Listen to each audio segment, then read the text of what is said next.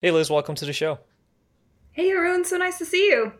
Likewise. So just to kick things off, I obviously know a lot about your background and we chat quite often, but for our guests, can you do a brief introduction of yourself and your work? Sure. Oh my gosh, where do I even start? It's been a long, windy road, I guess, starting with my degree in philosophy at University of North Carolina at Chapel Hill. And at the time I was a dual major, I wanted to do something at the intersection between something technical and ethics.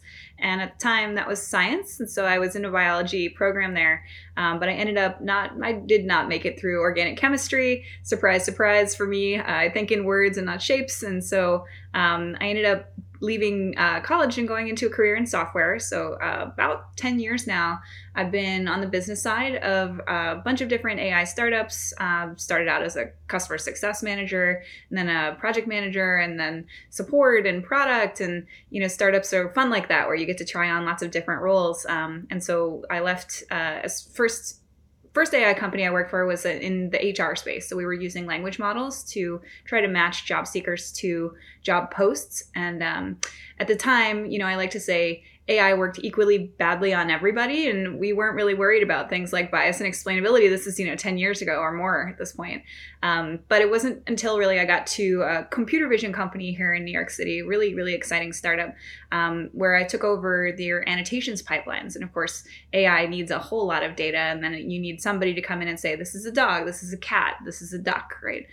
Classic example. And so it seems easy, but it can actually get very, very complicated very quickly.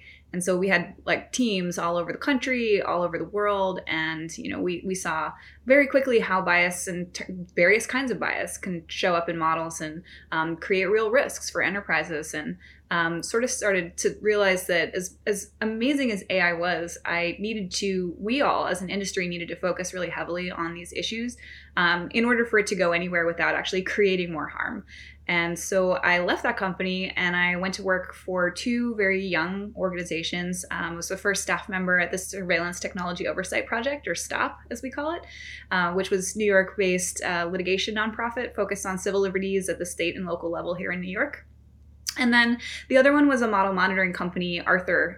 So I was, you know, number 3 there. We grew it to 25 people. They're way more than that now. And so it was a really exciting ride until just the past year, I got the amazing opportunity to work with Dr. Roman Chowdhury, who really helped to create this market during her time at Accenture, and Jihao Chen from JPMorgan Chase, where he was helping the banks understand ways to make their models not discriminatory and more explainable, and things that we really want AI to do. And so we decided to create, or actually recreate, Parity. And we've been working on it for about a year, and it's been a really exciting and fun, wild ride.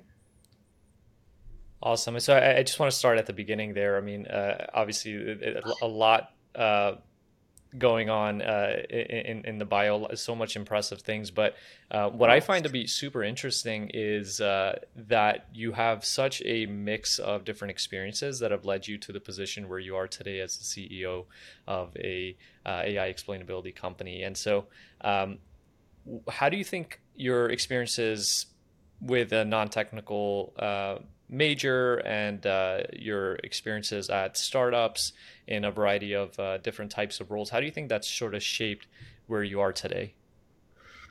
Yeah, it's a good question. I honestly don't know that I would have come to this issue if I didn't have the background in philosophy that I have. I mean, one of the things I think people mistake philosophy programs for is like, it's non-technical, it's humanities. And like, of course, there's some truth to that. But there's also, you know, it's where I learned Boolean logic, for instance, like the cornerstone of how all code is created. And so when I came into the computer industry, I immediately sort of saw like the parallels and the ways that you're trying to craft a machine to follow rules and reason about the world in different ways.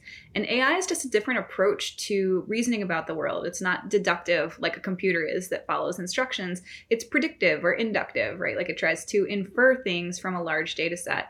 And so in my philosophy classes, we took a class, I forget what the name of the class was called, but I think it was actually, it was philosophy of science. And I'll never forget, me being like a biology nerd come in, I'm like, oh, science is perfect. It's like a guarantee towards truth, and learning that that is in no way true. And in fact, induction has its own problems, and deduction can guarantee truth, but it's really limited in its application. So to the real world, that is.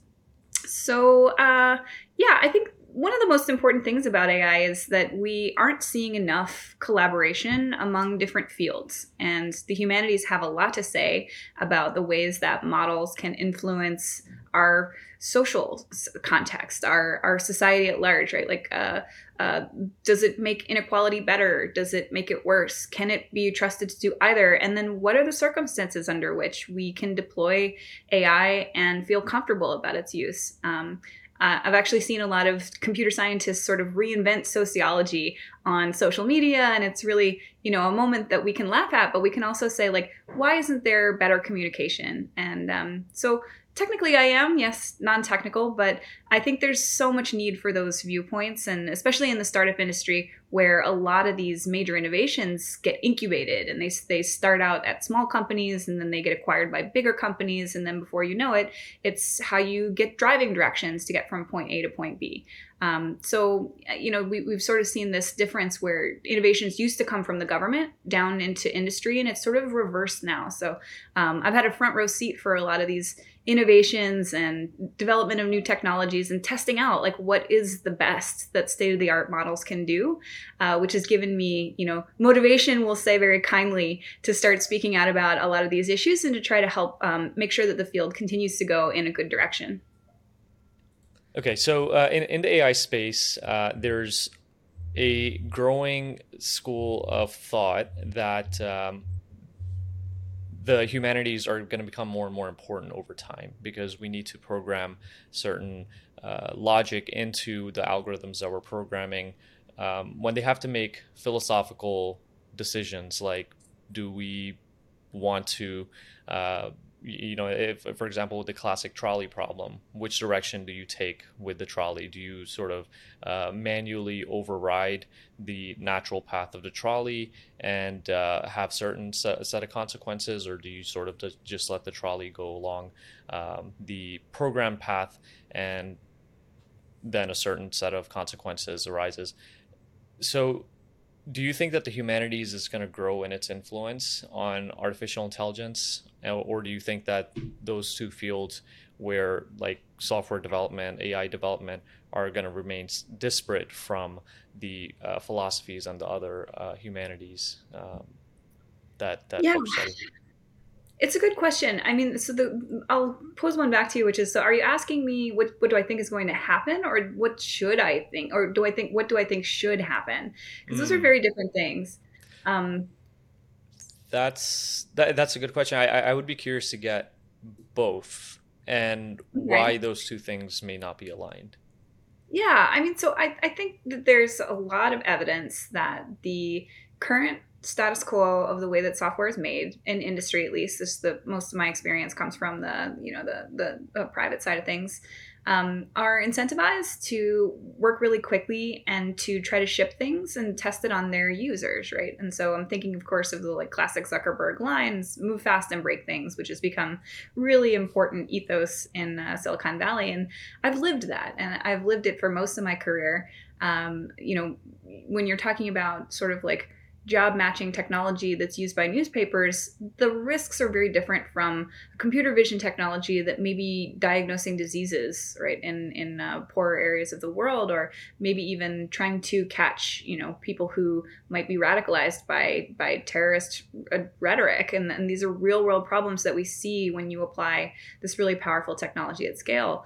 And so I think I don't see any real clear signals of that slowing down, except that I do see a very large sort of counterforce having evolved just in the last 3 or 4 years, maybe more than that, maybe more like 5 years or so, where people who have been studying the impact of technology on society have clear examples of how it's gone wrong and how it's created harm and how it could have been done better and how we could have protected these people, you know, who have been hurt from the suffering that they had to undertake, right? Like that they went through. So I think that the counterforce has had a lot of success on the regulatory side, and especially right now where we have people like Lena Khan at the FTC, and she really deeply understands technology and its impact on society. And we have, Alvaro Bedoya, of course, same body of government, FTC, just got confirmed, and he really cares a lot about how surveillance technology impacts people of color, and with a background of immigration himself and having studied it at Georgetown Law. He not only has, real world experience, but also having worked to create reports to talk about this issue at a governmental level. And we've seen a lot of proposed regulation and legislation that is varying degrees of success, right? Like depending on the agency, we see a lot more appetite for it in some of the federal financial regulators right now. And even the EEOC, the employment regulator, came out with new guidance on how to protect people with disabilities from AI-based discrimination. So I think what I would love to see is more clarity from the government on what sorts of risk guidelines, guardrails are really necessary. But what we're also seeing, and this seems like I'm painting a very bleak picture, right? Like that it's adversarial and that it's everybody against each other. And in some cases that may be partially true, but I do think that I see more of the opposite, which is a drive to collaborate. So we get most of our clients at Parity are people who really care about the issues, and they're trying to be proactive, and they have powerful technology that they really want to mitigate and minimize the risks that are there. And in order to do that, you need to have people who have studied sociology, who have studied social science, to understand what to look for and how to help. So I think we're at a turning point, and it's a little unclear the way that things will go, but maybe I'll just say one more thing about my own philosophy background just to plug the need for it. So, philosophy, we study deductive logic, and so it's a bunch of if-then statements, and you're trying to translate what we see in the world into something that we can create an argument, and that argument can take our observations and create a conclusion in which truth is guaranteed. Now, the trouble with that is that you're starting with observations, which are of course imperfect and people can disagree, but also the language that we use to communicate these concepts, it can be two different things to two different people.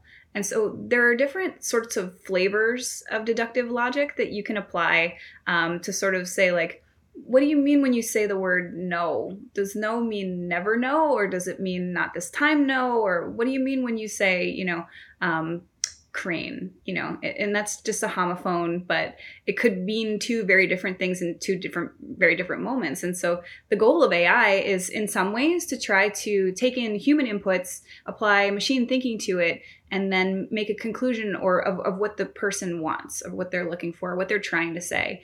And so we need to take some of these more complex, like higher order forms of logic and apply them. And there's opinion that's involved in that, of like, you'll ask one philosopher which one is most appropriate in XY setting, and then, another philosopher in a different setting may disagree. And that's the fun of it, right? Like that's what we're all trying to figure out right now. So these topics of AI alignment, trying to infuse artificial intelligence with human values, really are leaning on the discipline of philosophy very heavily right now. And it's been really interesting to see it all of a sudden become so important. Now, why they're not seeking more input from philosophers who are working on this is a little unclear. But as again, I've said that tide is turning, and we're starting to see some pretty broad adoption of people like ethicists, bringing them onto companies and into C-suite, roles. So we'll see it as it evolves. But I think there's a lot of reason for hope. Wow. Yeah, that's so interesting. So going back to where you mentioned that a lot of companies, they adopt the Facebook-like approach of move fast and break things. And it's only when they break things that they start to realize the need for certain things that they might not have considered in the past, like more of an emphasis on AI ethics. Do you think it's going to take more of the breaking things to build more of that sort of emphasis? Or what are some of the more what are some of the other incentives for companies like Parity's customers to adopt software like Parity that's going to help them move in a more ethical direction with their AI, ideally? Yeah, maybe I'll start with the first part because it's a little bit more upbeat than my second answer. So the first part of your question, the second part of your question was like, what are the motivators? And there are so many. I think one, first and foremost, is, you know, because we are who we are, I think a lot of companies self-select when they come to us. They know that we're going to be authentic, that we're going to give it a real robust review. Obviously, we're pragmatists and we are all in business together. So we're not so idealistic that we are, you know, unapproachable in that regard. But at the same time, like we mean what we say and we practice it. And that's part of why regulators come to us and ask us for our advice on how they should shape regulations. And we've worked with many. And so the motivations are, first of all, it's a huge brand fiasco if you have accidental AI discrimination right now. And we saw that happen to TikTok with plus size Black women in particular. We're seeing, you know, certain kinds of ads getting their photos marked as you know, illegal or prohibited disproportionately. Moderation practices typically do disproportionately apply to Black and brown people. But if you think about, you know, the PR nightmare as a consumer side kind of company, as a B2C company, then you really can't survive too many of these disasters. And so maybe if you're Google, you can have enough money to wait it out. But if you're a smaller company, you know, this could be a really huge deal. But I think people come to us more because they care, right? And not just that they care about society, but also that they care about making a repeatable framework for promoting their AI to make sure that as you're creating it, you're reducing risks along the way. And this serves to actually, counterintuitive as it may seem, speed up the process of AI adoption, because you're not going one step forward and two steps back and having to unwind the models that you put out there that hurt somebody, that created a big press story, or even if it didn't, you know, maybe even opened up grounds for a lawsuit. And anti-discrimination laws are already on the books, whether it's AI or a model or just a human being giving out credit card loans. Like, they're not allowed to discriminate. And so new guidance is not new law, but it is coming out to say, like, you do need to pay attention to this, especially here in New York with the first hiring law that applied specifically to AI, that it requires an outside audit, which is actually a practice that exists already in financial regulation. So we're seeing a really interesting trend where new regulations are sort of elaborating on regulations that already exist in other fields. And guess what? Banks are still able to innovate and to use new kinds of models. It's not stopped business entirely. So I think, you know, counterintuitive as it may seem, that there is a real motivator to move more quickly, but deliberately, by considering risks up front. Now, the first part of your question was, are we going to need to see more harms created before we get some movement on these issues? And I think, unfortunately, the answer to that is probably yes. And it's not just that AI is hurting people. It's also giving us a chance to uncover sort of the ways that non-AI tools are able to be manipulated by human beings, who are, of course, the ones using these tools, to discriminatory ends. And it's uncovering a lot of the holes in our civil liberties and our constitutional rights and our justice system that really need to be addressed on a human level before we can really start applying some of this incredible new anti-discrimination science that has been evolving over the last 5 years.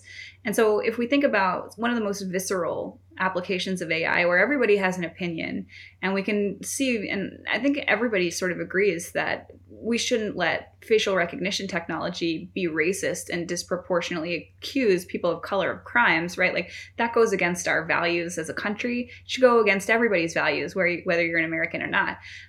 But we're having a really hard time finding cases where people were falsely accused. And part of the reason for that is that police officers don't need to record that they have used facial recognition to generate a lead, whether or not they have used it. And so that's a human process whole. It has nothing to do with this technology. In particular, it has to do with every kind of technology that they might be using that might have flaws. And so unfortunately, a lot of the times when people are accused of crimes, and it could be a small crime like a misdemeanor. One famous example in the Georgetown report I mentioned earlier was somebody stole a beer from a bodega and they ended up getting, bound by a photoshopped version of a facial recognition database, which that's a whole story. I can go into that if you want a little bit later on. But I think that the core of it really was that the information isn't always available to find whether these people. Now, that said, we have found a couple of examples. So when people do, get accused of this minor crime, they often will just settle because they can't afford to stay in jail for X period of time if the charges are light, if the fines are low. A lot of times, especially people in marginalized communities are less likely to try to fight something. They don't want to lawyer up and spend the hundreds of dollars per hour that it would take to fight, a charge if it's good enough to just let it go away. And so unfortunately, there's probably a lot more examples of this happening that we just don't have access to find. We don't know how to find them. And so the couple of examples that we do have serve to prove that, hey, this is possible. It does happen, but we don't really know the scope or the scale of the problem. And I think we're still working on just demonstrating and sort of justifying the need for this enhanced risk. In the EU, they already know. They're plowing forward and they're like, we can't afford to have any human rights violations. We all want to regulate AI and we're going to do it quickly. But here in the States, it's definitely progressing a lot more slowly than that. I'm curious why that is. Why is Europe's just so much more, I guess, operating at such a higher speed compared to the US when it comes to this type of stuff? I don't want to be pithy and say that it's a cultural thing, but I do think that they're much better at multilateral negotiating than we are, probably because they've had to become that way. I'm not a historian. I won't really speculate on the differences between the EU and the US, but they're really good at coming up with rules and negotiating them out among very large bodies. And we saw that happen pretty immediately pretty recently with GDPR, the General Data Protection Regulation, which is, of course, their EU-wide privacy law that actually does apply to US companies as well. But that's a huge, huge piece of regulation that we don't have in the United States. And part of the reason we don't, I can just maybe say why we don't have it in the United States. My opinion on that is that we have too much money in lobbying. And so big corporations have a lot of incentives to prevent these kinds of regulations from happening because they are going to cost them money. And they have a lot of power here in our system. Not that they don't have power in the EU, of course they do. But I would say they have sort of an outsized force here in the US. But that's my opinion. It's not an official stance of Parity or of anybody here at the company that we've created together, but that's what I'm going to say. No, that's helpful. And you definitely piqued my curiosity with the example you were giving with the photoshopped training data set for facial recognition. I don't want to derail the conversation too much, but I'm curious about that. It's such a sad story. It's not, so basically, they have this bodega, someone comes and steals a beer. This is such a minor infraction. And yet, NYPD used their systems with this very grainy sort of black and white photo, most likely. I don't know if it was black and white, but these cameras aren't top of the line. And so they only had like the one image of the guy, but they couldn't find him. And so they had a witness who said that he looked kind of like Woody Harrelson. And so, but with facial hair. And so they actually photoshopped facial hair onto Woody Harrelson's face and used that as a seed image to search their database to find out who else might look like Woody Harrelson. And then they ended up knocking on this poor guy's door. I don't even remember if he did it or not, but can you imagine like celebrity look like facial recognition? They should definitely not be able to do that. I will put my foot down there. Photoshop celebrity photos. Yeah. I draw the line. Yeah, I think that's definitely a fair place to draw the line. Wow, that's crazy. So in the AI bias space, I mean, there's been a significant amount of progress made to try to develop algorithms for identifying biases and for addressing these biases as well, and that sort of thing. But folks that aren't necessarily in the space, they might be wondering, why are we not at that point yet where we're just really good at it? Why are we not at a point where, you know, at this point, we're able to type in natural language and any sort of image that we want, and then DALL-E 2 is going to give us a really great rendering of that image. It's incredible. And I'll see if we can link some examples to DALL-E 2 down in the show description. But we've made so much progress in these other arenas, and it's very tangible progress. You can see how good of a job GPT-3 is doing and DALL-E 2 are doing. But people might be wondering, why isn't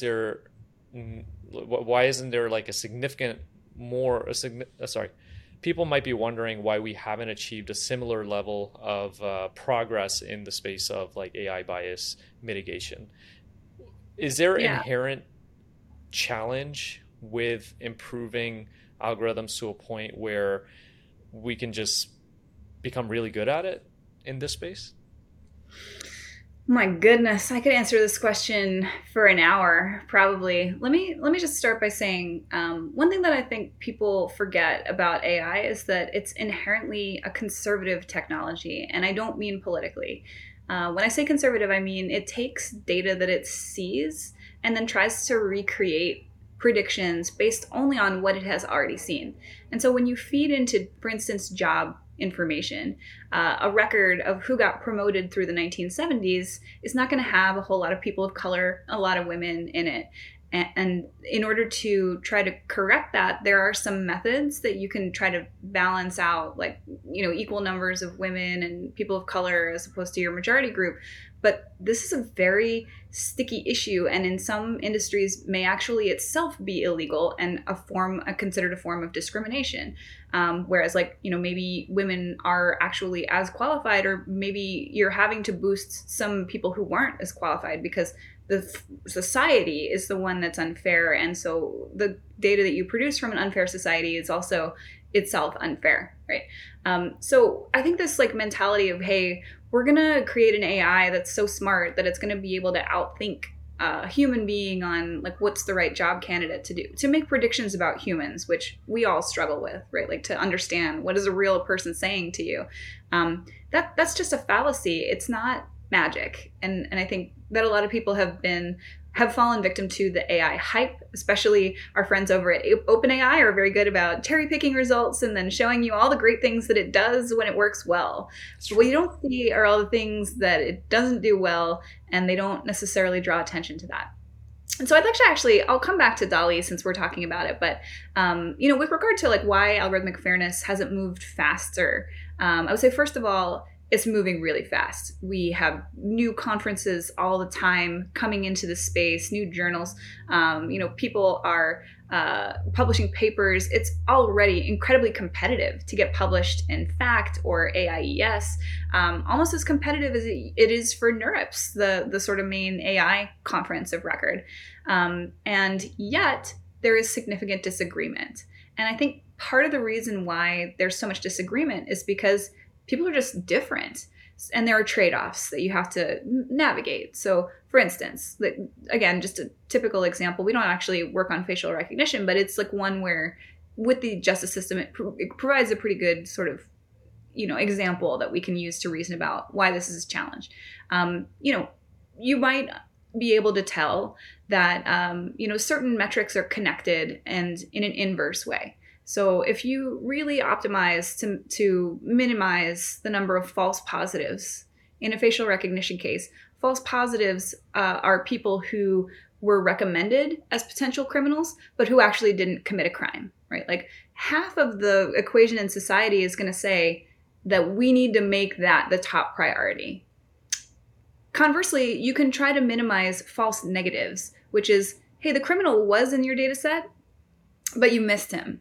Or her, or this person. And so the other half of the equation, our justice system, our law enforcement officers, are going to argue that that's the way that you structure the algorithm. And it's not that the science can't make it happen in one direction or the other. It absolutely can. But these people disagree. And so it's about trying to find a balance between what those conflicting goals actually are. And so the real trouble comes in when you have a trade-off, because it is the case that you have to choose one to optimize for. You have to really, you can do a little bit for both, but, and there are some new emerging techniques that are coming out with multiple objective optimization. But even then, there are decisions about values that you need to put into the algorithm. Like, do we consider these objectives equally? If not, which one gets more priority? Who gets to decide what that priority is? Is it a pure split 50-50, or is it like, yeah, we'd love to optimize for false positives most of the time, but then the occasional false negative is okay. And then again, who gets to make that decision and how do we reason about that?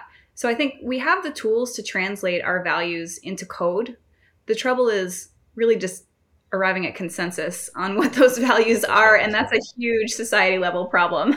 Wow, that was so articulately, that was very articulate the way you described that. And my next question is, like, who does make these decisions normally? Like, is it normally a unilateral decision from the top down, and the executive team is deciding on what is the values that the company wants to align on? Or is it what is a more common approach to deciding these values within a company from what you've seen?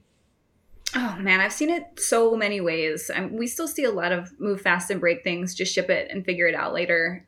In which case, usually the teams that are really owning that reasoning are the ones who are responsible for achieving business objectives, who maybe want to maximize the amount of money that your loan pricing algorithm can create, right?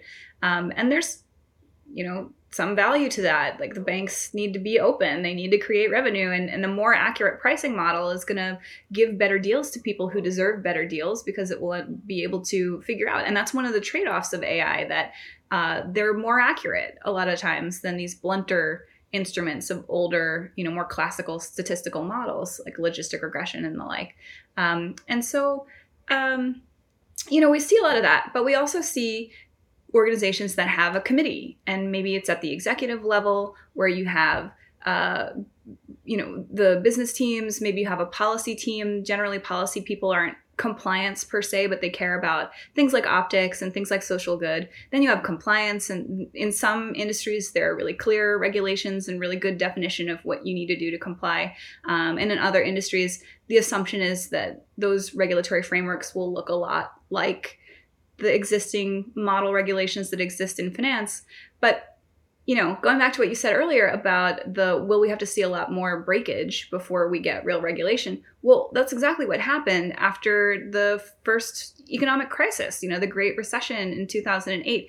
And that saw, more guidance and more requirements. And, some of the strictest model regulation that exists in banking. And in banking, they actually have a clear requirement that you have three different teams who are all responsible for auditing a model before it can go into production. And they all have different objectives, and they all have different strengths and areas of expertise. And so what we see is models bouncing back and forth between different teams who have different needs, different goals, different objectives. And unfortunately, this process, while it is relatively desirable because of its protective characteristics, it slows down the ability to try new technologies, the ability to experiment, with different kinds of regulations that require your algorithms to be explainable, that they aren't discriminatory, and not just in a lighthearted halfway, but in a really clear, you need to document all of this because we're going to come in and sit with you, every now and then, just to make sure you're following these laws. So wouldn't it be better if we could start this collaborative process from the beginning, and rather than make it so adversarial and back and forth and take one step forward and two steps back, instead, wouldn't it be better for us to maybe align on what objectives and metrics matter up front? And so that's what we're trying to replace the status quo with, make compliance and explainability and bias a first order concern, rather than something that just happens after the modeling team has gone through all their work to optimize for accuracy. What if we were to consider things like fairness and explainability from the very first moment? And that's Parity. That's our platform. And I see like a prisoner's dilemma shaking out here, where it's a bunch of companies that are maybe all trying to optimize for business objectives, and they realize that spending a little bit more of their energy on things like compliance and risk mitigation, maybe they're considering like the catastrophe situation, and that's a guardrail for them, preventing them from going just heads down on completely just optimizing for the business objectives without any regard for that type of thing. But do you think that the best way to sort of prevent organizations from just trying to do what they can to stay afloat or to try to win out a specific market, do you think that regulation is the best way of accomplishing that? I don't mean for this to be a leading question, but I'm genuinely curious how you sort of see it. Like, is regulation the best way to sort of keep these organizations in line? Or do you think that there will be more of an inherent interest in a more sustainable growth of the AI function with regards to risk, compliance, that sort of thing? Yeah, it's a really good question. And I think just recently, there's been a little bit of backlash to this sort of like idea that regulation is going to solve everything. Because ultimately, even if we were to regulate the crap out of AI tomorrow, the systems that produced the move fast and break things ethos are still there. They still exist, and they still put unique pressures on startups to grow at all costs, right? Like grow or die. And we hear that phrase often in the media when it portrays people like Uber, CEOs, watching that docu series a little bit earlier, and it's really true. It's true. So like this venture-backed reality is, I have seen it impact companies in a way that makes them sort of betray their own values and act in a way that, when everything was fine and you had $30 million in the bank, like you didn't need to worry about that kind of thing. But it's really hard to compete with big tech with all the data that they have if you're an AI company. And so it's not just the VC market, it's also the oligarchic monopolies that we have, right? And so regulation can address a lot of this, but we're certainly not going to want to unwind the core of the US economy and totally dismantle, right, like every big tech company that exists. That wouldn't make any sense. That would hurt us all, in a lot of ways. I'm not saying I'm not antitrust, first of all, but just, as a broad, prospect, probably not going to happen. And there's good reason for it. However, as you say, we are seeing such a great insurgence of interest from the younger generation. They're so inspiring to me. Our first intern was in high school and she knew she wanted to work on algorithmic fairness. I'm like, how? How did you know? That's awesome. Yeah, it was super cool. And she's at Berkeley now, studying these things. And academia, there's been a lot of interest from the social sciences and from the humanities. So I think the only way out is for us all to work together, and we all need participation from every sector, whether it's academia or industry, the regulators, but most importantly, regular people. We all should have a say in how algorithms make decisions about our lives. And that's, a noble goal. It's one that's really hard to achieve. But people like you who are here keeping the conversation going and bringing everybody in on the debate, I think that's a really important role to play. And the use of culture and art and the way that movies are portraying, AI as being amazing in one breath, or like the real risks that come alongside of it. Like these all are equally important, and it's not going to be one person or one branch or one, stakeholder that gets us out of this mess. It's going to be all of us working together and really trying to find common ground and trying to find ways to agree. Love that. And when we're having these discussions, when we're having these conversations, how do we have productive conversations around things that we may not be exactly aligned philosophically on? For example, a question that might arise is, how much bias is too much bias? How do we have those types of conversations? Are there tools that can potentially help us have those conversations in a more I guess, streamlined, organized way? Or are there, can we pull some things from the world of philosophy, from the field of philosophy, to help us have these conversations? Or are they inherently going to remain gray, and we just have to sort of arrive at an acceptable level within that gray that we're all sort of happy with and nobody's just completely happy with? Yeah, it's, what's that? The definition of a good compromise, right? Nobody's happy. Yeah. I don't think that it has to be that. I think that one thing that we're seeing is, first of all, there are so many different types of AI, and so many different applications of it. And some of it, especially when you try to make predictions about the quality of a human, it gets really messy. And measurement of these models is also incredibly messy. Like, how do you tell if somebody's happy?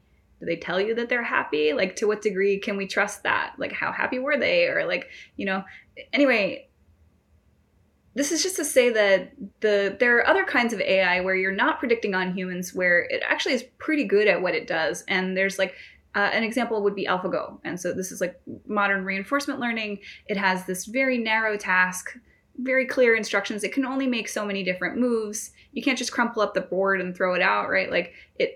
It's programmed in what it can and can't do. And then you can fully explore the entire surface of Go decisions with reinforcement learning. And so now, don't apply reinforcement learning to humans. That's a whole other thing. That's using humans as your explicit, running experiments on them. But you can see when you apply it in a different context, it has a completely different set of risks, right? Anyway, I'm talking about reinforcement learning because the progress of this science is something that underpins our platform. And one of the questions that we try to answer is, how much bias is too much bias? Everybody wants a number. Every industry is is it 80%? Some have guidance that says 80% discrimination, 20% discrimination is fine. That's not going to last. That's an outdated way. The courts have reasoned about things in a moment where they didn't understand very much about statistics. That has evolved. And so companies, really want some sort of guidance from the regulators. But if they were to get it, I'm pretty sure that the regulators would say 0% discrimination is acceptable. And unfortunately, most models are biased. And so the question is, how do you minimize that amount of bias while still maintaining a model that's useful to the business, that works, that produces, that makes money, that does what it says it's going to do? And so it turns out, can use reinforcement learning to optimize more than one objective, just like we were talking about in Go. So what if we were, instead of trying to say make one decision, choose one fairness metric and minimize that, instead of aiming for a number like 80% or 20% discrimination, what if we can actually try to find what is the least amount of discrimination with the most amount of accuracy that's possible for us to achieve with the data that we have? I think that's a better way of reasoning about it. And it's sort of a pragmatic approach to addressing these questions. So I think the science is progressing pretty quickly. And as new AI techniques become available, we can actually employ those to try to figure out how to answer some of these other questions. I will say that there's still a lot of just sort of foggy murkiness in our field, but I am starting to see edges, and corners are starting to emerge. They're becoming more clear. They're becoming more defined. You got to remember, this field is only maybe 6 years old, and we have a lot of work to do, but our ranks are growing really quickly. And so it's been exciting to be a part of it. For anybody that's interested in getting involved in the AI ethics, observability, for anybody that's interested in getting involved in the AI explainability or AI ethics space, do you have any suggestions for where they can start? So many. Oh my goodness. So many great books, Algorithms of Oppression, Weapons of Math Destruction. There's a really good training course by Rachel Thomas at fast.ai, one of my favorites. I think I actually plugged that last time we spoke, Haroon, but just love her so much. Let's see. There's the FACT conference. It's the Fairness, Accountability, and Transparency in Machine Learning Conference, FACCT. And so there's so many papers that are not all incredibly technical. Some of them are policy papers. Some of them are about feminist interpretations of machine learning. It's a really fun place to be. So I encourage you, the conference is coming up in June, buy a ticket. They're not that expensive, and they offer grants too for students or for young people. I'm sure if you're interested, they'll find a way to make it affordable for you. And so, you know, those papers are a really good starting point. They're kind of what brought me onto this tack, this path. And so that's a really good place to go too. My gosh, we could have a whole podcast about recommendations, but of course, everything that Dr. Roman Chowdhury has ever written, you should go and read that too. Yeah, great last name too. And we'll make sure to link all of the resources down below in the description.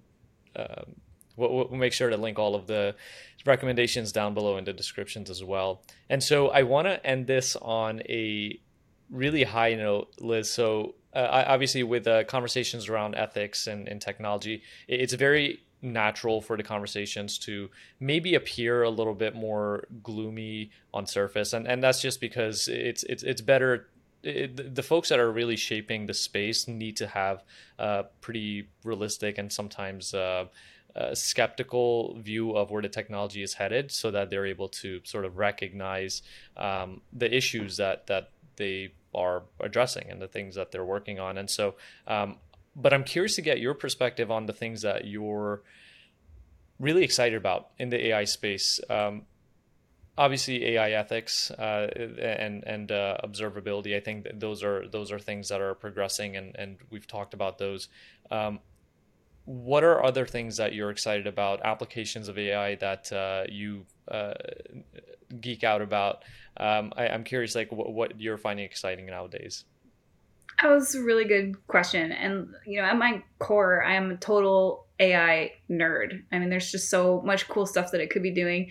Was just reading an article this morning about, like, you know, AI for plants, right? Like for conservation, how do we figure out if we can install sensors to predict when plants aren't getting enough light? Can we fix that? You know, we're talking about revolutionizing the way that we produce food in the farmlands. And like, this is technology that can help farmers do more with less. So I'm not just thinking about the United States, I'm thinking about all over the world where there are food shortages.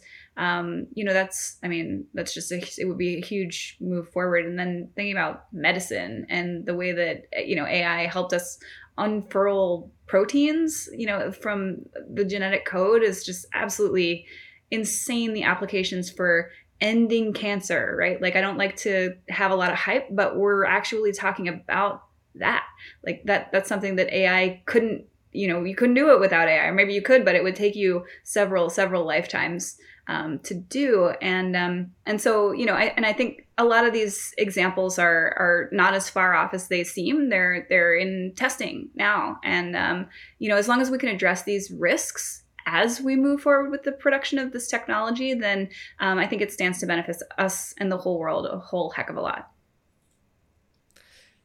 That's great. Yeah, we interviewed Arif Nathu, who's the CEO of Komodo Health, a few weeks ago, and he was talking about some of the progress that Komodo Health is making in shaping the healthcare data map. And that's one of the things in the healthcare space is the data's just been all over the place. And finally, there's companies like Komodo that are aggregating all of the data, organizing it, creating a map where there's a clear relation between the different data sets. And it's like we're touching the very tip of the iceberg here in so many different industries where we're just getting the data in a decent place. And I think, you know, the stage is really set for a lot of really great applications of AI to emerge as a result of that. So yeah, totally echo your excitement on the AI and healthcare space and the other spaces you mentioned as well. Well, Liz, that was fantastic. Thank you so much for joining our video podcast series. Of course. Thanks for having me. Anytime.